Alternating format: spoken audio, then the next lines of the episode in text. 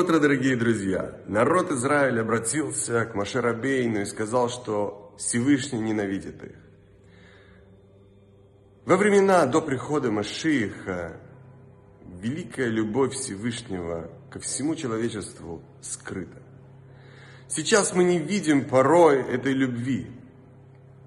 Но все, что с нами происходит, даже какие-то негативные моменты в нашей жизни, это все равно проявление любви. И когда придет Машиах, то мы увидим и поймем причину всего происходящего.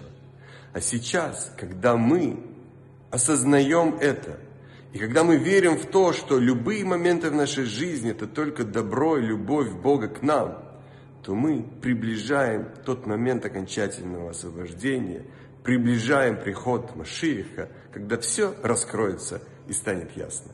Прекрасного, замечательного и благословенного дня!